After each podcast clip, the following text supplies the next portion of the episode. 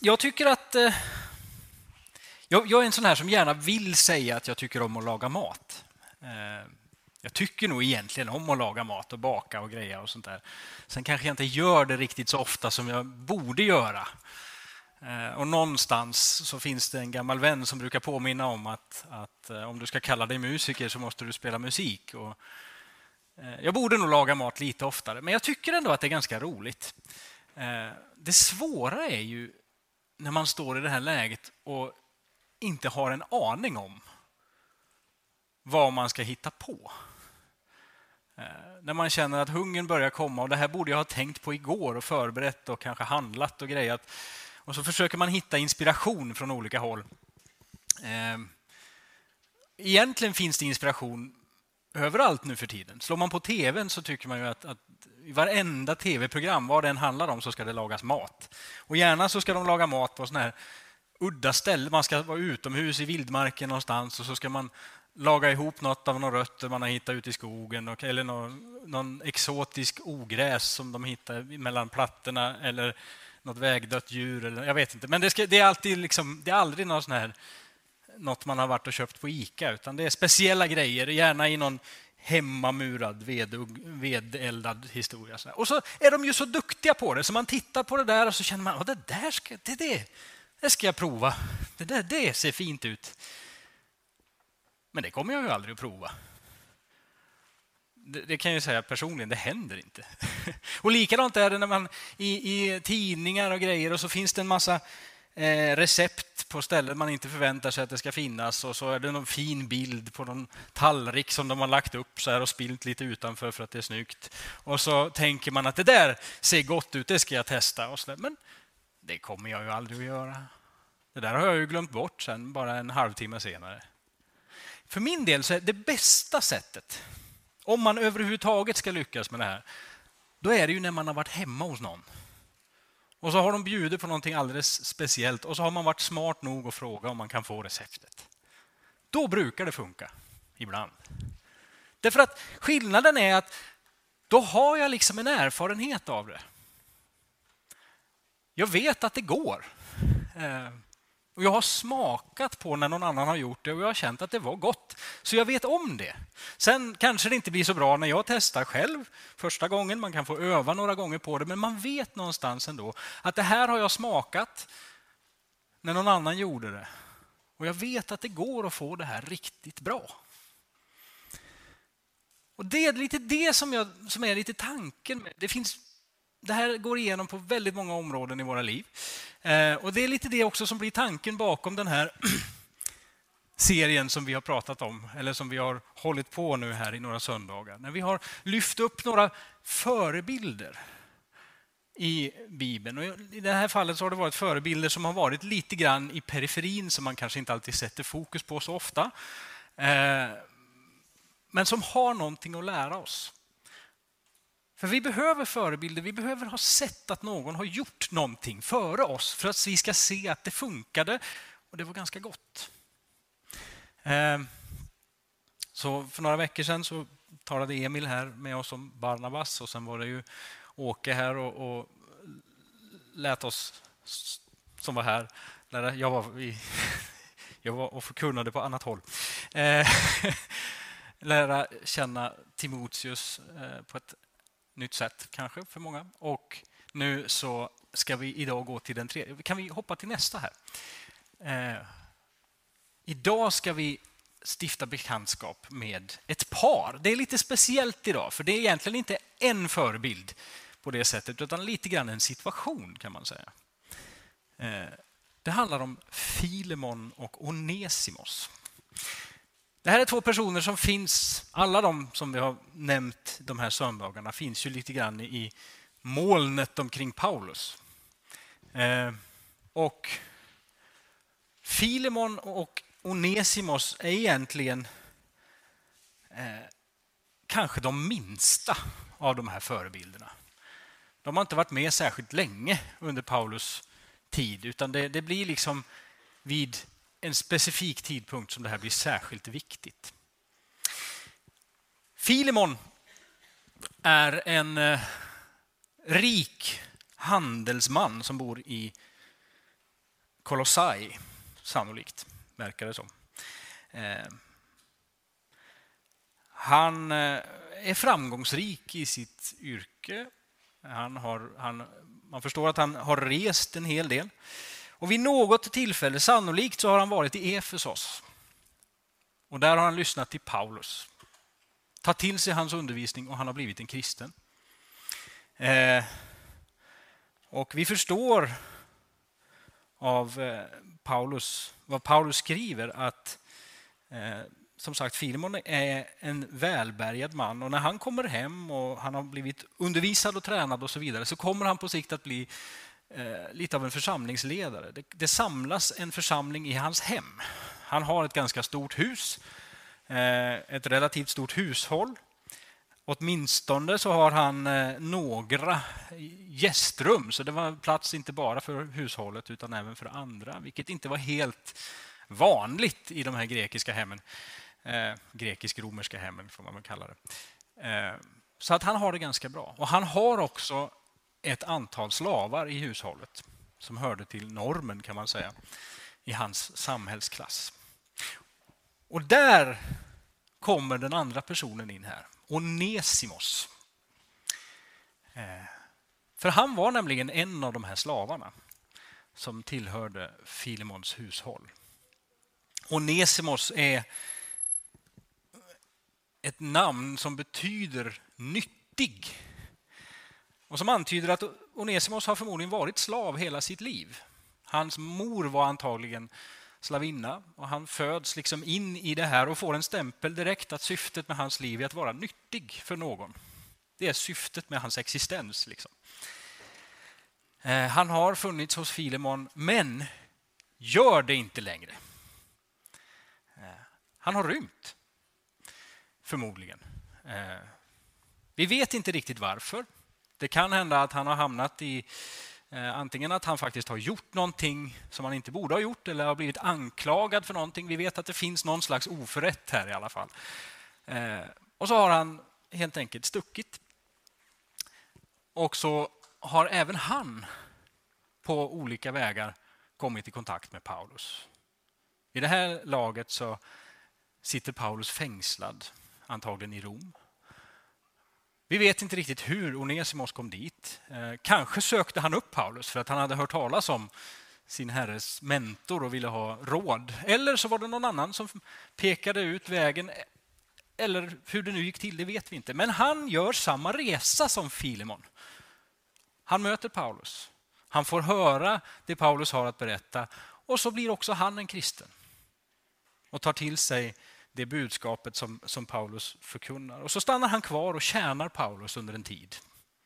Får mer undervisning och eh, är till stöd för Paulus. För vid det här laget är aposteln ganska gammal och han sitter fängslad, har inte så mycket möjligheter och är lite beroende av andras hjälp. Och så har de det ett tag och sen kommer det en dag när Paulus helt enkelt eh, har kommit fram till att nu är det dags att skicka hem Onesimos. Tillbaka till Filemon. Ehm. Och det är ingen okomplicerat beslut. Det har förmodligen varit ganska smärtsamt att fatta det beslutet. Ehm. Och det är, han vet om att det här är ganska, det är ganska osäkra vatten som han måste skicka ut sin, sin lärjunge på. Ehm. Så han eh, låter honom inte åka ensam. Han skickar med en medarbetare som heter Tykikos. Och så när de ändå är ute och åker och för att spara med energikris och annat sånt där så passar de på att, att också göra en liten postrunda till församlingarna i, i närområdet dit de ska. Så han skickar med ett antal brev till andra församlingar i, i närheten som han också har tänkt att han ska kontakta och behöver. Så där har vi Filipperbrevet, och vi har Efesierbrevet och vi har Kolosserbrevet som de skickar med. Och så skriver han också ett personligt brev just till Filemon. Som handlar om, där han förklarar läget med Onesimos och vill liksom påverka hur slaven ska kunna komma hem. Och Det här är ett ganska spännande, om vi går till nästa. Han skriver ett väldigt personligt brev med ett väldigt känsligt innehåll. Eh, och sin vana trogen så skriver han eh, inte bara själv utan han, har också hjälp av Timoteus som, som är lite sekreterare. Så han skriver från Paulus, fånge för Kristi Jesus skull och från vår broder Timoteus till då vår käre vän och medarbetare Filemon med det här känsliga ärendet. Och till vår syster Apfia, som förmodligen är eh, Filimons hustru. Och till vår medkämpe Arkippos. Skulle kunna vara deras son, vi vet inte, men han är en del av hushållet i alla fall på något sätt och har arbetat för evangeliet i området. Och till församlingen som möts i ditt hus. Så det här är liksom ett sånt där ämne som är ganska känsligt, som man skulle vilja ta mellan fyra ögon. Men Paulus gör det till ett nöje för hela familjen. Han skickar och uttryckligen tycker att det här ska läsas upp i församlingen.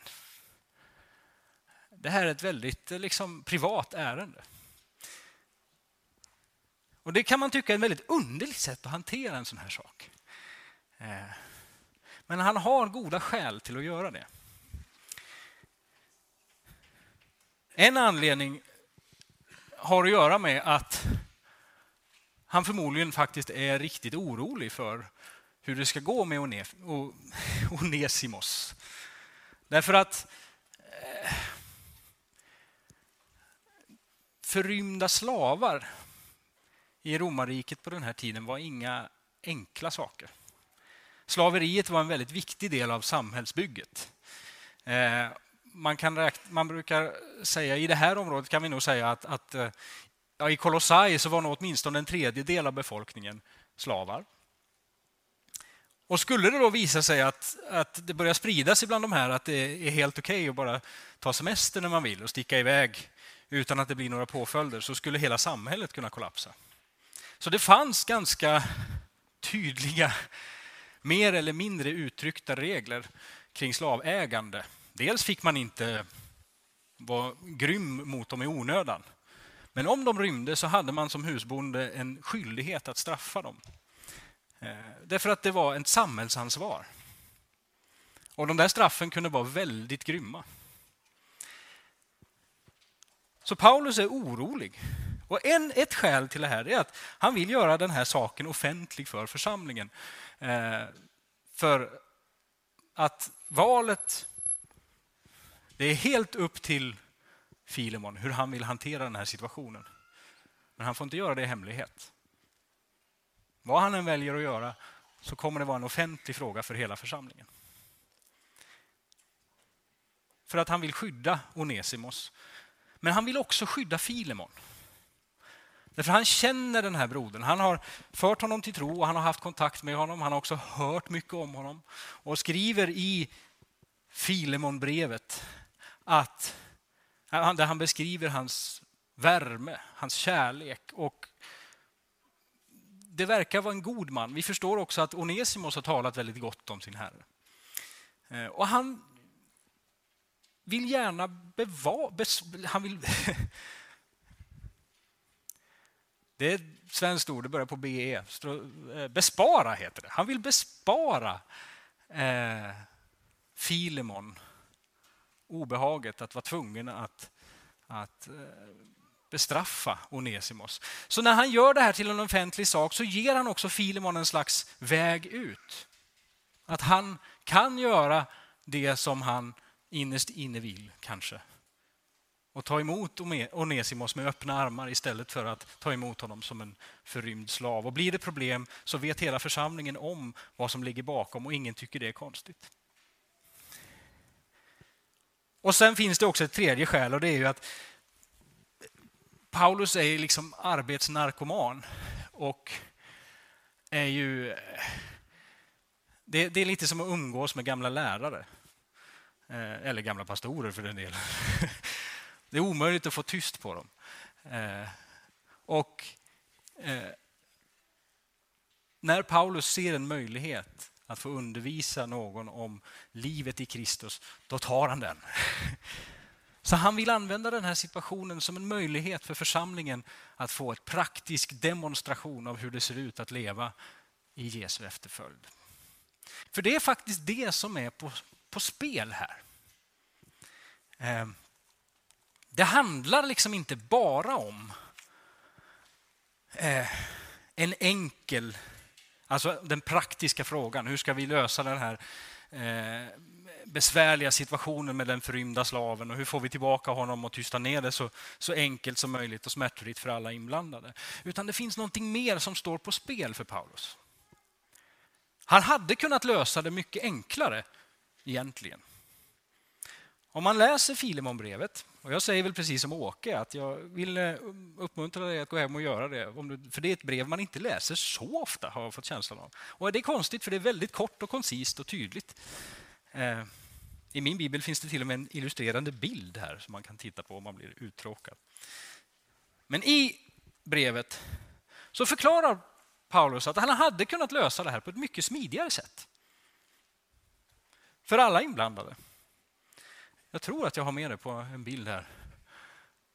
Han skriver i första, ja det är ju bara ett kapitel, eh, från åttonde versen. Även om jag i Kristus har full frihet att föreskriva dig vad du bör göra vill jag därför med tanke på din kärlek hellre vädja till dig sådan som jag är. En åldrad Paulus och nu fånge för Kristi Jesus skull. Jag vädjar för Onesimos, mitt barn, som jag har fött i min fångenskap. Honom som du inte hade någon nytta av förut, men som, du, men som nu är till nytta både för dig och för mig. Alltså Paulus menar att jag hade faktiskt haft rätt att kräva mycket mer av dig. Eh, senare så antyder, säger han till och med att jag hade, jag hade kunnat behålla Onesimos här. Eh, men jag vill inte göra det utan att rådfråga dig först, eller utan ditt medgivande. Därför att jag vill att det du gör ska du göra av egen fri vilja och inte av tvång. Bakom tanken finns liksom, för Paulus när han ser på, på, eh, på Filimon och på Onesimos så ser han en relation som relationen mellan barn och föräldrar. Det pratar han ofta om. Och han menar att Filemon har samma skyldigheter mot Paulus som barn har gentemot sina föräldrar. Och vid den här tiden, och i alla fall i Paulus sätt att tänka, så är grundtanken att föräldrarna har gett mig mitt liv. Och därför är det min skyldighet att lyda dem, att hedra dem och att tjäna dem när de behöver det. Jag är helt enkelt skyldig dem det livet som jag har fått, för att utan dem hade jag inte levt överhuvudtaget. Och det är faktiskt precis det som Paulus säger till Filemon. Lite senare så säger han att eh, jag vill helst inte dra upp det där allting som du egentligen är skyldig mig, nämligen dig själv. Så därför gör jag inte det. Eh, men han hade helt enkelt kunnat lösa det väldigt smidigt genom att bara antingen behålla Onesimos, för det ville han ju helst, eller kräva av Filemon, säga till honom helt enkelt att nu kommer Onesimos hem och det blir inget bråk, det säger jag bara till dig. Du gör ingenting. Och det hade blivit så. Men det hade inte funkat för Paulus. Det hade inte räckt. Istället finner han det nödvändigt att vädja till honom. Eh, och Han understryker att det goda du gör måste du göra, inte av tvång utan av egen fri vilja. Och Skälet till det är att det handlar inte längre om det som det gjorde från början, där problemet bara var att den här slaven hade rymt och eh, nu behövde vi lösa en form av skuldsituation som man hade kunnat göra genom att betala en ersättning eller någonting. Paulus hade kunnat köpa Onesimos eller han hade kunnat betala hans skulder och så var saken ur världen och man får en neutral situation. Men det räcker inte längre därför att någonting har hänt sen Onesimos stack. Han har blivit en kristen. Och det förändrar hela situationen. Eh, för Paulus så betyder det två saker primärt. Det ena är att de kommer aldrig någonsin kunna gå tillbaka till den relationen de hade innan. Relationen mellan en slav och en herre. Alltså nu ska vi komma ihåg att de här visserligen tillhör den helenska kulturen, de är greker. Paulus är jude och känner till att Mose lag förbjuder alla judar att äga slavar. Från början var det bara judiska slavar, men sen får de faktiskt inte äga några slavar alls. Därför att de har själva varit slavar. De har smakat på vad det är, de vet vad det smakar. Och därför säger Gud, ni ska inte hålla på med sådana saker. Och framförallt så ska ni aldrig få för er att ni kan äga en annan en landsman. Och för Paulus som har det här med sig och som dessutom har mött Kristus och sett vad det innebär, så är det fullständigt omöjligt för honom att en kristen människa kan äga en annan kristen, en broder. Därför att i Guds rike finns inte längre slavar eller fria. Precis som det inte finns judar eller greker. Alla är ett i Kristus, säger han.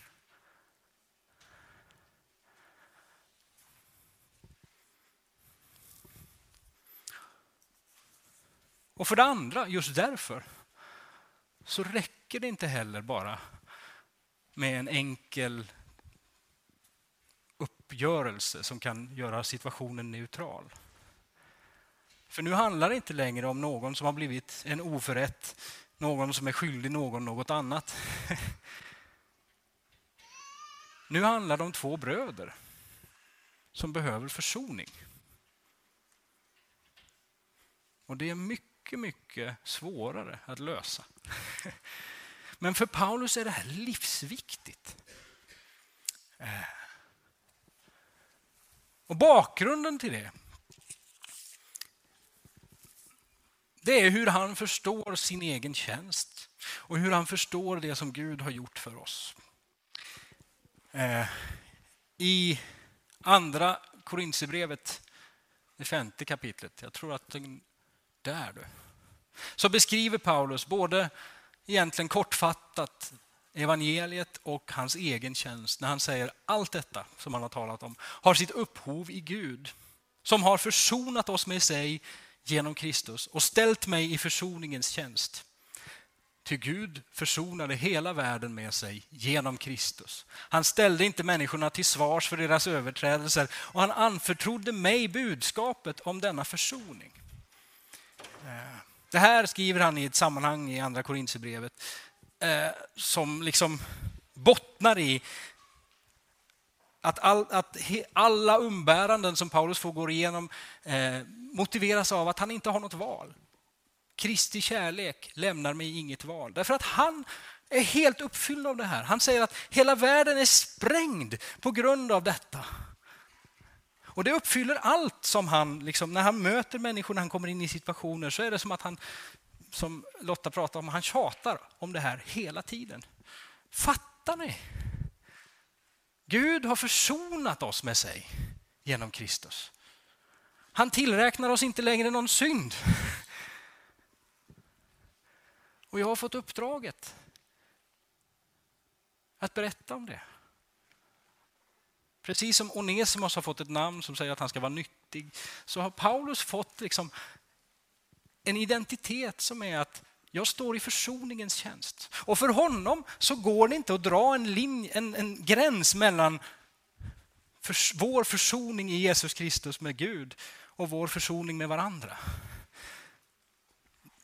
Därför att det ena ger det andra och det andra är en frukt av det ena.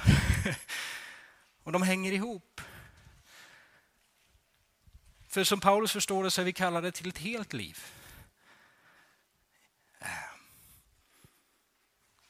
Och Det är därför det här blir så viktigt. Både för Onesimos och Filimon.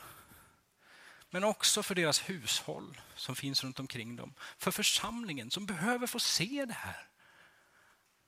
Och för alla de som kommer att få höra talas om Jesus genom den här församlingen. Därför att utan att leva i försoning med varandra så kan vi aldrig bli trovärdiga när vi talar om försoningen med Gud. Och om vi, inte lever, om vi lever oförsonade med varandra så kommer vi aldrig kunna övertyga vårt eget hjärta om att Gud skulle behandla oss på något annat sätt. Vi behöver leva på ett sätt som gör att våra egna liv kan bli vittnesbörd både för våra vänner, våra syskon, för världen men också för oss själva. När vi får besök så kan vi, det räcker liksom inte med att dela ut små tidningsurklipp på fina måltider liksom, eh, som kan få det att vattnas i munnen. Man blir inte mätt av det. Människor måste få smaka. De måste få smaka på det, se att någon annan har förberett, någon annan har gjort det här och det smakade gott. Jag vill ha det. Jag vill också försöka. Och så övar jag kanske ett par gånger innan jag får det riktigt bra, men jag, hela tiden så ringer det i mitt sinne att det går att leva i försoning, för jag har sett det. Och det går att tro på att Gud har försonat oss med Jesus Kristus, därför att jag har sett människor leva i försoning med varandra. Och jag vill ha det.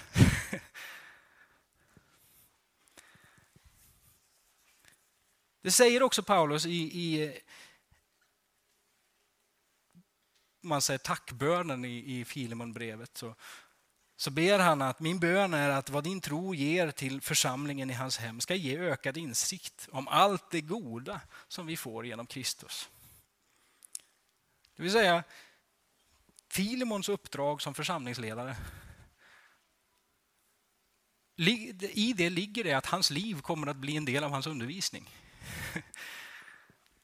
Och genom att leva i eh, leva försonad och leva i försoning så kommer människor också att få en smak av vad försoning är. Eh.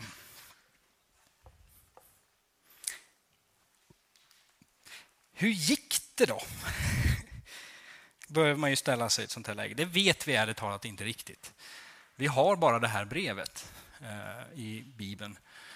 Eh, traditionen säger en del. Enligt den kristna traditionen och de tidiga eh, kyrkliga skrifterna så ska Onesimos ha blivit frigiven. Någon menar att han blev det direkt, någon menar att han blev det några år senare och blev en fram, eh, fick en framträdande roll som församlingsledare i området. Eh, År 110 efter Kristus så eh, kommer kyrkofadern Ignatius i eh, problem och får en dödsdom. Han skickas från eh, Antiochia där han var tjänstgjorde till Rom för att avrättas och blir också avrättad där. Men på vägen så får han tillstånd att möta några av sina trosfränder så det blir ett bönemöte i Smyrna där eh, människor från bygden har samlats. Och bland dem som finns där så har Ignatius ett förtroligt samtal med biskopen i Efesos, en åldrad man som heter Onesimos, som har varit slav. Vi vet inte om det är han. Det kanske fanns andra, men det hade kunnat vara det. Det stämmer ganska väl med åldern, stämmer alldeles utmärkt. Att han har varit slav stämmer också och av de anteckningar som ges så finns det såna här fragment ifrån eh, en del av Paulus breven som eh, man skulle kunna anta att det finns ganska mycket som talar för i alla fall att, att eh, det slutade väl. Både för Onesimos och sannolikt för Filemon. Men det vi tar med oss av den här händelsen, den här situationen som vi ser. Det är liksom förebilden i sammanhanget. Så vill jag liksom eh, lyfta upp några olika saker. Dels så kommer eh, så kommer livet och världen aldrig riktigt att se ut som vi förväntar oss att den ska göra. Eller kanske hoppas att den ska göra. I alla fall inte på den här sidan evigheten. Eh, vi kan ha bra recept. Eh, men det är inte alltid det är så lätt att eh, praktisera dem därför att omständigheterna varierar. Slaveriet var liksom inte en tanke som den heliga Ande hade inspirerat människorna till för att det skulle vara något positivt. Så att säga. Men det var ett faktum i världen. Och av den här situationen så kan vi också lära oss, vi, vi, behöver aldrig hamna i en situation där vi kan peka på världen omkring oss och säga jag skulle gärna leva som en Kristi lärjunge men världen ser ut så här och då kan jag inte göra det. Eh. Det finns vägar om du har en vilja. Om du har en bön till Gud att du ska få leva som ett vittne för hans försoning så kommer han att öppna vägar för dig att göra det. Det kan kosta mycket. Och det var säkerligen väldigt, väldigt nervöst för Filemon när han får den här situationen. När Onesimos dyker upp med brevet ifrån Paulus och han ska besluta vad han ska göra och vet att hela församlingen ser mig. Myndigheterna kanske tittar på mig och undrar vad ska han göra med den förrymda slaven? Men av allt att döma så gick det väl. Därför att Gud har inte bara gett oss en instruktion och lämnat oss. Han har gett oss en ande som längtar efter det goda och vill dra oss dit. För det andra så tror jag att vi kan ta med oss att att vi kan inte äta recept. Ehm, vi kan fylla pärmar med dem. Och vi kan isolera huset med dem kanske möjligtvis. Men vi kommer inte bli mätta. Eh, det finns en eh, anledning till att Bibeln uppmanar oss att vara inte bara vara hörare utan också görare. Och Det handlar inte om att försoningsverket är beroende av våra prestationer. Det handlar inte om att vårt värde som Guds barn ligger i vad vi kan prestera. Men det handlar om att inbjudan som vi har fått, den ligger där. Eh, och vi kan ha den som ett recept, så att säga. Och titta på den och kanske liksom njuta lite i tanken. Men det är ingenting jämfört med vad som skulle hända om vi faktiskt satte igång och lagade den där maträtten eller bakade den där kakan. Eh, livet som Gud har kallat oss till är ett fantastiskt liv. Och det vore synd att inte ta tillfället i akt. Därför att vi växer mycket, mycket tydligare om vi faktiskt får smaka på det. Bibeln inbjuder oss gång på gång eh, att äta. Så glöm inte det. Och En sån här återkommande sak som finns både eh, men primärt är det väl Saltaren man tänker på, psalm 34. Smaka och se att Gud är god. Och För att komma dit så tror jag att vi behöver det där. Receptet måste få bli kaka. Ordet måste få bli kött. Vår tro måste få kropp. Och Det fick den i mötet mellan Filemon och Onesimos. Och om vi har modet att sträva efter att i varje stund, varje situation försöka leva i försoning med varandra så kommer vi också få göra den erfarenheten och se att kakan är godare än receptet ser ut. I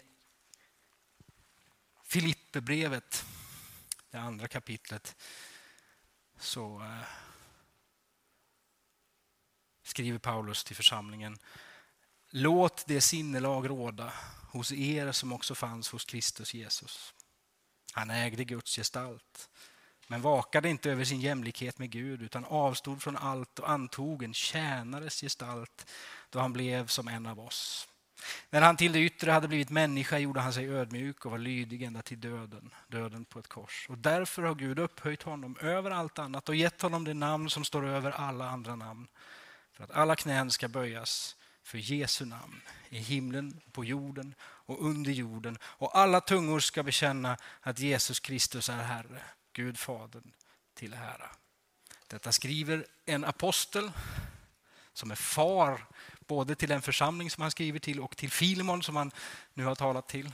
Och Varje gång så presenterar han sig som Guds slav eller Guds Christ, Jesu Kristi fånge. Och när han nu uppmanar Filemon att ta emot Onesimos så säger han i praktiken Skulle du vara mindre slav än den här brodern som kommer till dig? Ibland så behöver vi låta Guds ande också få utmana vår självbild i mötet med andra Och även om Filimon hade all rätt på sin sida så vann han mer av nåden än han gjorde av att kräva sin rätt. Jag tror jag stannar där. Men jag vill eh, skicka med dig den här uppmuntran. Att eh, det liv som Gud har kallat oss till och de löften som den här bibeln är full av eh, är inte bara teoretiska idéer om, som bara någon expert långt borta skulle kunna laga till. Utan det är en inbjudan att försöka. Och jag tror att vi behöver leva i generositet med, gentemot varandra för att vi också ska kunna få bli vittnesbörd för varandra. Se att det går faktiskt att leva på det sättet. Någon annan har gjort det, jag har smakat på det och sett att det är gott. Och så kan jag våga försöka. Och så kan jag öva och misslyckas och fortsätta öva. Och under tiden får vi bli vittnesbörd för varandra och förebilder, även om vi får göra det som doldisar ibland. Eh. Låt oss be tillsammans. Herre, vi vill eh, tacka och prisa dig för din otroliga nåd emot oss. Vi vill tacka dig för det vittnesbörd som eh, Onesimos och Filemon fick vara. Både för varandra, för de som kom i deras väg, för eh, församlingen där de fanns och för människorna som de sedan Eh, vittnade för på olika sätt. Men också för oss som lever så långt borta och så långt efter kan få bli styrkta av att se hur din försoning kan förändra liv på djupet. Hur, kan, hur du genom din nåd som verkar i våra hjärtan kan lyfta människor från slav till broder. Hur du kan befria oss ifrån eh, vår egen, vårt eget slutna grepp omkring våran ställning eller våran rätt och kan göra oss mjuka, mottagliga och genomströmliga. Så att den nåd som vi får ta emot ifrån dig också får flöda ut ur oss. Nu ber vi här att du ska göra det här verket i våra hjärtan. Att du ska lära oss att eh, steg för steg, i alla situationer där vi finns, lära oss vad det innebär att dricka ur dina källor och spegla dig i din kärlek. Att leva i försoning och i försoningens tjänst. Så att det, det som vi tror och bekänner också får bli till kött och kropp i vår värld som så innerligt behöver det just nu. Så vi ber Herre om din frid över vår jord, vi ber över vårt land. Vi ber över våra grannar i, i Ukraina. Om att du som kom med försoningen till världen också ska låta det få verka och förvandla den här jorden bit för bit. Så att ditt rike får bredas ut där vi går fram. Som fria, jämlika, försonade och förlåtna. Så välsigna oss nu i resten av den här gudstjänsten. Eh, var med oss i veckan som ligger framför. Och varje dag som vi får vandra på jorden tills du kommer åter i härlighet. I Jesu namn. Amen.